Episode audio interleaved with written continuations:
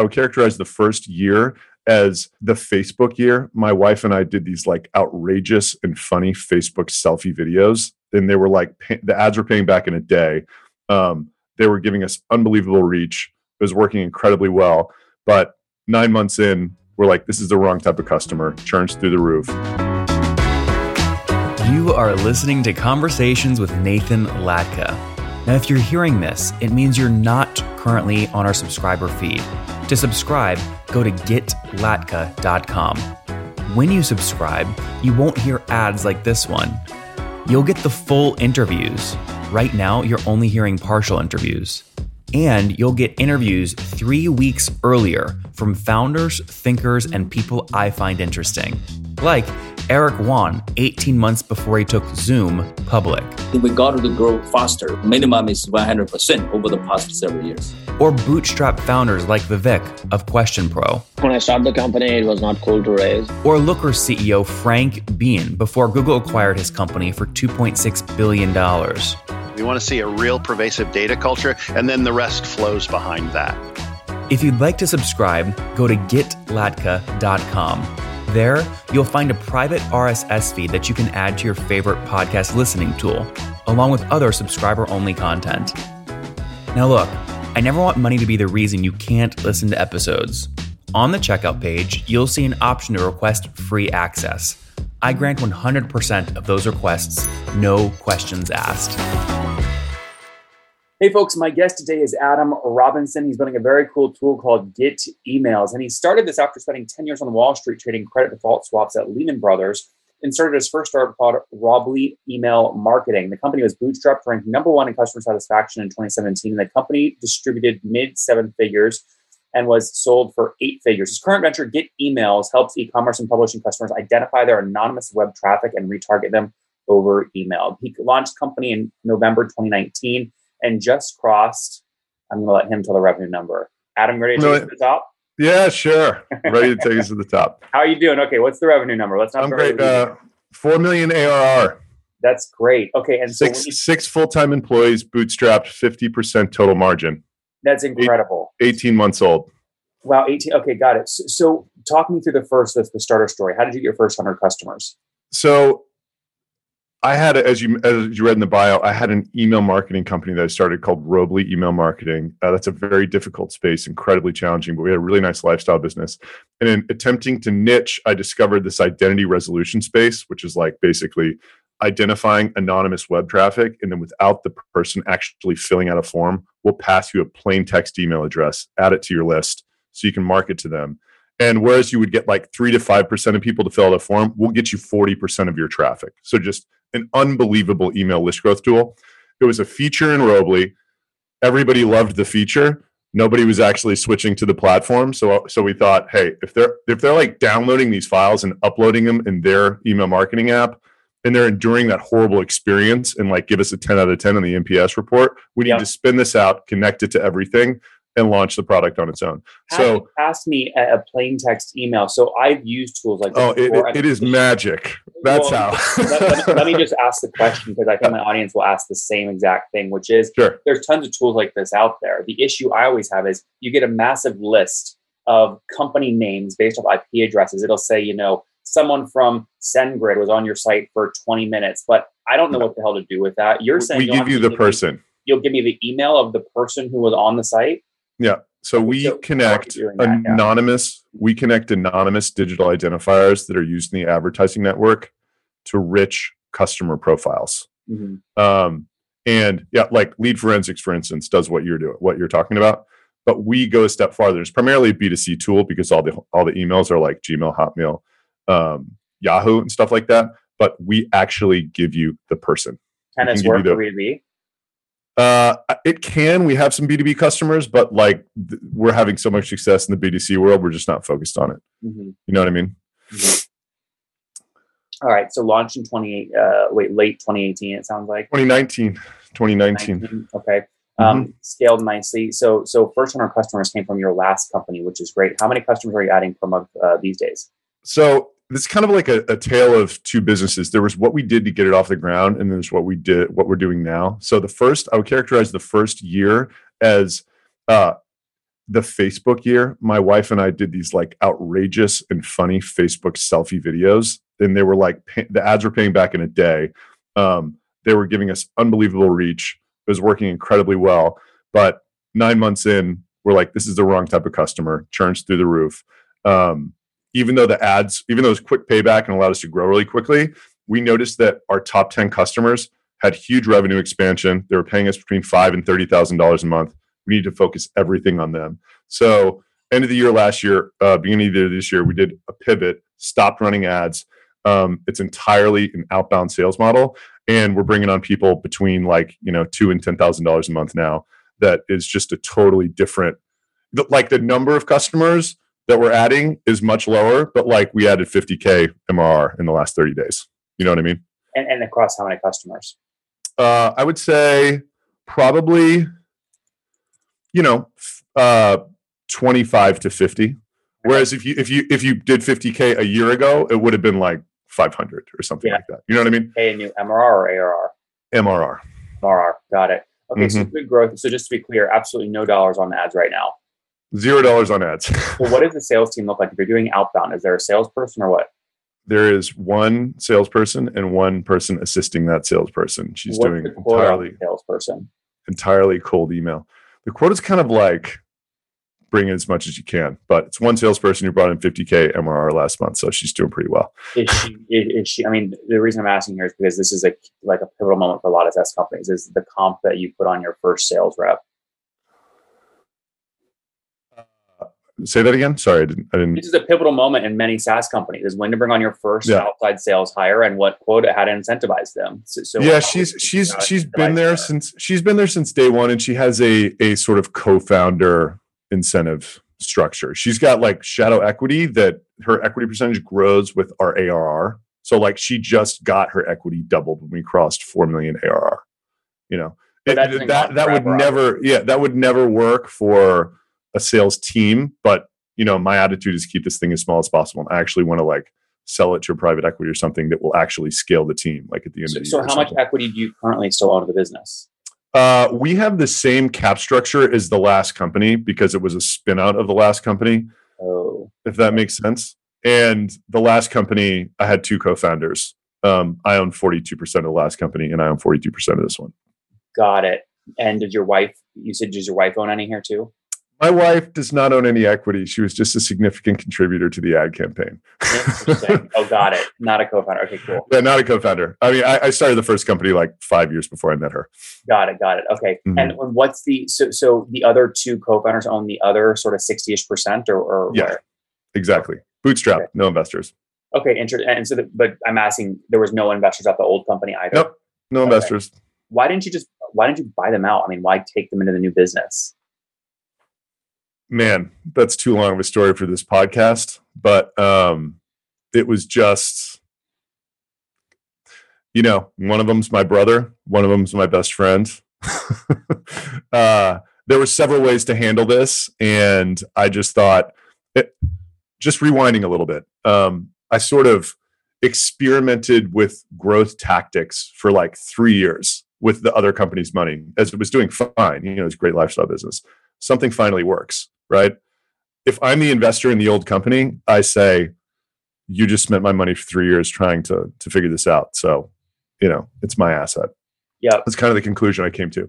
And it's really hard to buy somebody out when you're like so excited about the future prospects of this thing. Like what would you sell? So, yeah, we did like 50K MRR in like the first 6 weeks. What would you have sold that equity for? Well, just hold on. Going back to the co-founder story, Adam, I mean, are they working currently as hard as you are in the company? One of them is. One of them is not. So like the one that's not, like that's the argument of why you would reshuffle the cap table. Hey, right? I hear you. There was one other sort of tricky moment in like 2015 or 16. And I think maybe if that tricky moment hadn't happened, I would have been more assertive about it. But, you know, but with this one, my plan the entire time was to sort of grow it really fast and exit fairly quickly. So that also is just, you know, if I was in this for like 10 years, I 100% would push for that. How many customers today paying? 750 paying customers. 750. Okay, cool. And then talk to me about churn. So churn is a really hard thing to talk about because I explained that Facebook ad strategy, and the people we were bringing on last year probably had an average of 10,000 unique monthly visitors, whereas everybody we're bringing on now has 300 to 500,000. Totally different customer profile. I told you about our top 10 in churn. So looking at it by segments, our top 25 has been around for 75% has been around for over a year. All the top 10 is huge expansion revenue, but the bottom churn, the top line churn number just doesn't even mean anything because it's the old people still churning off. Listen, the whole magazine issue last month was focused on logo churn doesn't mean anything, but it doesn't mean anything for the exact reason you just articulated. And that's why we use revenue churn, which accounts for large contracts that are super sticky and expanding. So what does your revenue churn look like over the past 12 months? It looks great. I mean, I'm not going to give an exact number, but it's single digits. Okay. Single digits monthly or annually? Monthly. Okay, got it. So under 10% revenue churn per month. Now, does the expansion revenue you drive in the same cohorts make up for the churn? Is your net revenue retention above 100%? Yes. Okay, got it. How far above 100% do you even drive that with your big expansion accounts? I mean, we just kind of started a few months ago really focusing on these guys. So all these questions are super hard when you're really early in a company. You know what I mean? It's no, Adam, that's not an excuse. Because you're dealing... You're not, that's not, no, I'm not going to buy that because you're trying to grow and exit to private equity firm. They're going to be way tougher than I am on all these questions. So I just don't buy, I don't buy that at all. What's happening is you're growing so fast. It's not worth your time to focus on it right now. You just know it's working. You just gave me my answer to those guys.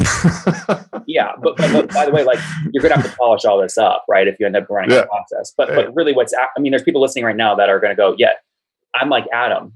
We're growing so fast. I'm not losing money. We're profitable. I know it's working. Even if churn's high, I know it's working. So I'm going to keep going. Right. Yeah. That all makes good sense. That makes good sense. Talk to me about, so grow fast and then exit. I mean, what would you value the company at today? I mean, I don't know. What's a 4 million ARR company growing at 15% a month, the 50% total margin and 6 full-time employees worth? Well, that's the science, but a sale is never about science. It's always an art. And right. It comes down to when you go home at night and you have to tell your wife you turned down an X size offer, how big does it have to be before she says, I can't believe you did that. I'm leaving. I mean, are you asking my opinion or what I'd sell for? No, I'm asking how you personally would value the business. I think that this thing would make sense to certain buyers. You know, I think 25 on the low side. Mm-hmm. I think a good price for it's probably 50. Mm-hmm. If I double revenues before the end of the year, maybe a little bit above that, and I think that I will. Interesting. And so what's your opinion? I mean, you're the person who talks to 100 people a day about this stuff. The most valuable thing I've heard from you so far is what the top 20% of accounts look like and what the expansion pattern looks like. You're going to get it because that's all we're doing now, you know? Yeah. Yeah. I mean, I don't know what the breakdown is, right? But what I can tell you is the companies right now that are getting the highest valuations, they all have net dollar retention above 150%. Mm-hmm. Right. So that's one of the key, that plus just overall growth rate are really the key drivers I'm seeing today of SaaS valuations. You know, the closest comp that I put you guys to would probably be Lemlist and Guillaume, very similar space. You know, what's the name? Lemlist. Yeah. I mean, he just, they're 3 co-founders. They're very, how much are you profiting on the 4 million? 50% total margin. So a couple bucks. Last month you did about how much top line? Like 300 grand. Dropped to 150 to the bottom of the bank. Yeah. What do you do with that currently? Do you pay it out as dividends? Yep. Interesting. And can you explain to me how is it just to the founders or do the 6 employees get to take a little part participation there? As I explained, our employees have a little shadow equity sort of portion of it. Does that correlate to dividend checks every month or no? Yeah. They get dividend checks. How does that work? Founders ask me all the time that are bootstrapped. How do we get our employees incentivized without giving up a big chunk of equity and they do dividend?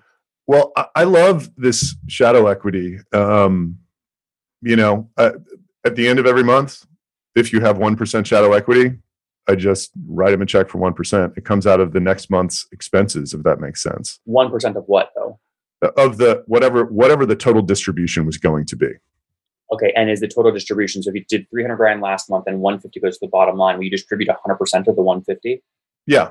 Okay, got it. So that person, yeah, like I have like, you know, a target bank account amount that I like running for the size of company we are. Let's say it's $250,000, right? So like we built up to that point, and then now it's a 1-to-1 with the cash flow we generate. Why you know is what your, I mean? Because why is your bank cushion number 250? How'd you come up with that? I have no idea, honestly. Yes, you do. It's emotional. Yeah, I just didn't.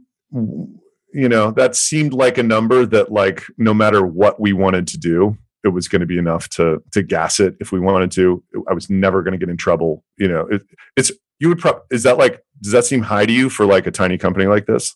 And no, what or are like, your total monthly expenses are $150,000? Yeah, about. All right, so you have. I mean, yeah, it's like 6 weeks of expense. I mean, but it's a SaaS business, so it's not going to go away. I don't know. It's you could probably run it with a lot less. You might run it with a lot more. The rule is just take your fixed expenses, multiply times 6 months. I don't know what your fixed expenses are. Yeah, not a lot. Yeah, I mean, the employees obviously are in there, and exactly fixed, right? Hosting, servers, etc. Yeah, so it's probably right around there. Yeah, interesting. No, I mean, look, I think, a company, and exactly 1 year ago, what was revenue? We've grown 250% since a year ago, so it's probably like $50,000, $75,000. I don't know.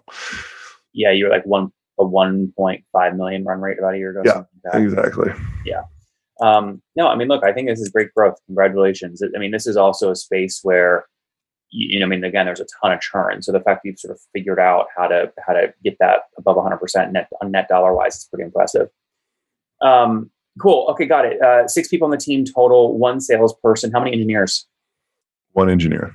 1 engineer. How do you build this whole thing with 1 engineer? Did you use an outsourced dev shop or something? No, he's a total savant. Actually, we have 2 engineers. We have 1 guy who builds integrations full time, but doesn't touch the code.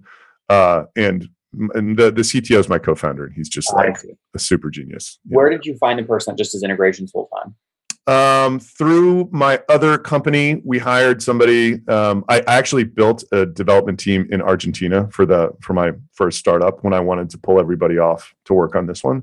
Wow. And the guy we hired down there to manage them knew this other guy. Did you use a firm to spin up that team in Argentina, or did you just know someone on the ground? That was incredibly difficult. Yeah. I lived down there for a year, and then it still didn't work until I figured I had to like hire people to manage, hire someone to manage the entire team. It was just, if anybody wants to email me, adam@getemails.com, I'm happy to jump on a call about this. It is a bear. All right.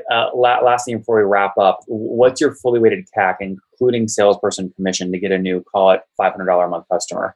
I mean, so we added $50,000 MRR last month, and we have 2 salespeople. So what commission do you pay?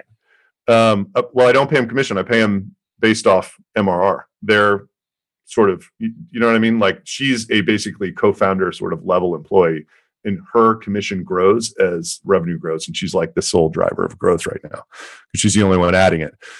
Does that make sense? Shadow equity structure. Exactly. Yeah. Yeah. So you don't really have a good idea of what CAC is.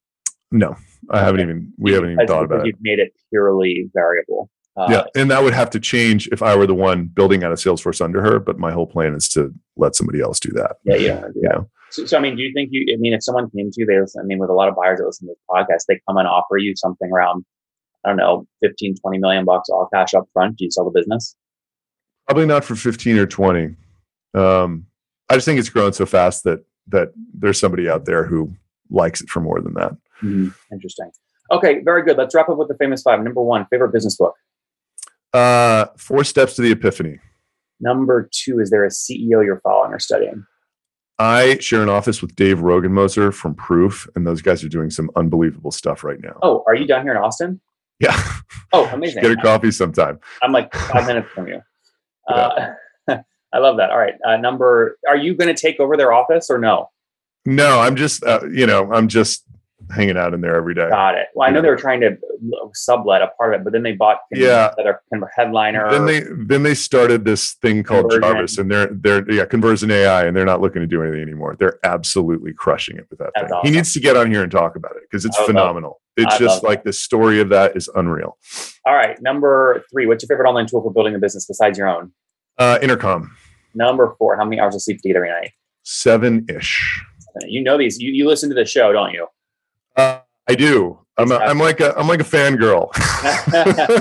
Is it what you expected, sort of being on it versus listening? Yes. Good. Yes. I like that. I think that's a compliment. So that's good. All right. It was exactly what I expected. Good. No, and you still feel good about it, right? I do. I'm glad I did it. You know, good. Especially because I'm very upfront with what I'm trying to do at the end of the year, which is this thing. So no, look. A lot of people say, like, you read all these negotiation books. They say you have to be approached and to do. I'll tell you what. If you put out there that you want to sell, and you can create a bidding war, that is how you get irrational offers. So, like, I'm all for sort of saying we're accepting term sheets on August 1st. Mm-hmm. You know, give us indicative terms to open up data room 1 on August 15th. And we're picking a term sheet to sign by August 30th. Let's rock and roll. Drum it up demand, baby. Let's go. If you have any other ideas for how I might sort of further drum up demand, I would love to. Well, look, I'd love to take it to market for you. I mean, I have plenty of buyers I think could, you know, I don't know. I mean, look, I have to put some feelers out, but I think getting, you know, sounds like 15 was too low, 20 is more interesting, but 25, especially on clean terms, starts to get really interesting at your current run rate. Obviously, it'd be more if you grew. Yeah, I think you're probably in the right zip code. And I was, you know, my whole idea was like, get it to the end of the year, be doing 6.5 or 7, because we got a couple other growth things that are going to crush it. And then that number's higher, you know? That's great. What's your situation? Married? Well, we know you're married. Single, kiddos? I'm married. No kiddos. Working on it. Okay. Oh, nice. Exciting. How old are you? No. I'm 40. 40. Last question, Adam. What do you wish you knew when you were 20? Skip Wall Street and learn how to build software, dude. Quit messing around. Big statement. There's a lot of very rich people that love Wall Street. No, I know, but this is just more satisfying to be honest. And like, it's really TM. I mean, when you think about right now in SaaS, it's so hot. Every dollar of MRR you add to your business is effectively worth $60 in equity because you multiply times 12 to annualize it and a minimum 5x multiple. It's an ATM. You put $1 and you get 60 out. It's crazy. Hey, let's do this. Let's do it. Guys, there you have it. Adam, getemails.com did $1.5 million run rate last year, have grown about 4 million in terms of run rate. Now they do $300,000-ish in top line revenue per month, profit $150,000 to the bottom line every month. They pay out dividends to their team. Only 6 people, high revenue per employee, which we love, 750 customers, helping you understand those anonymous website visits, but not just telling you what company that visit is from, but actually giving you an email so you can follow up and take action on it. Adam, thanks for taking us to the top. Thanks, Nathan. It's fun.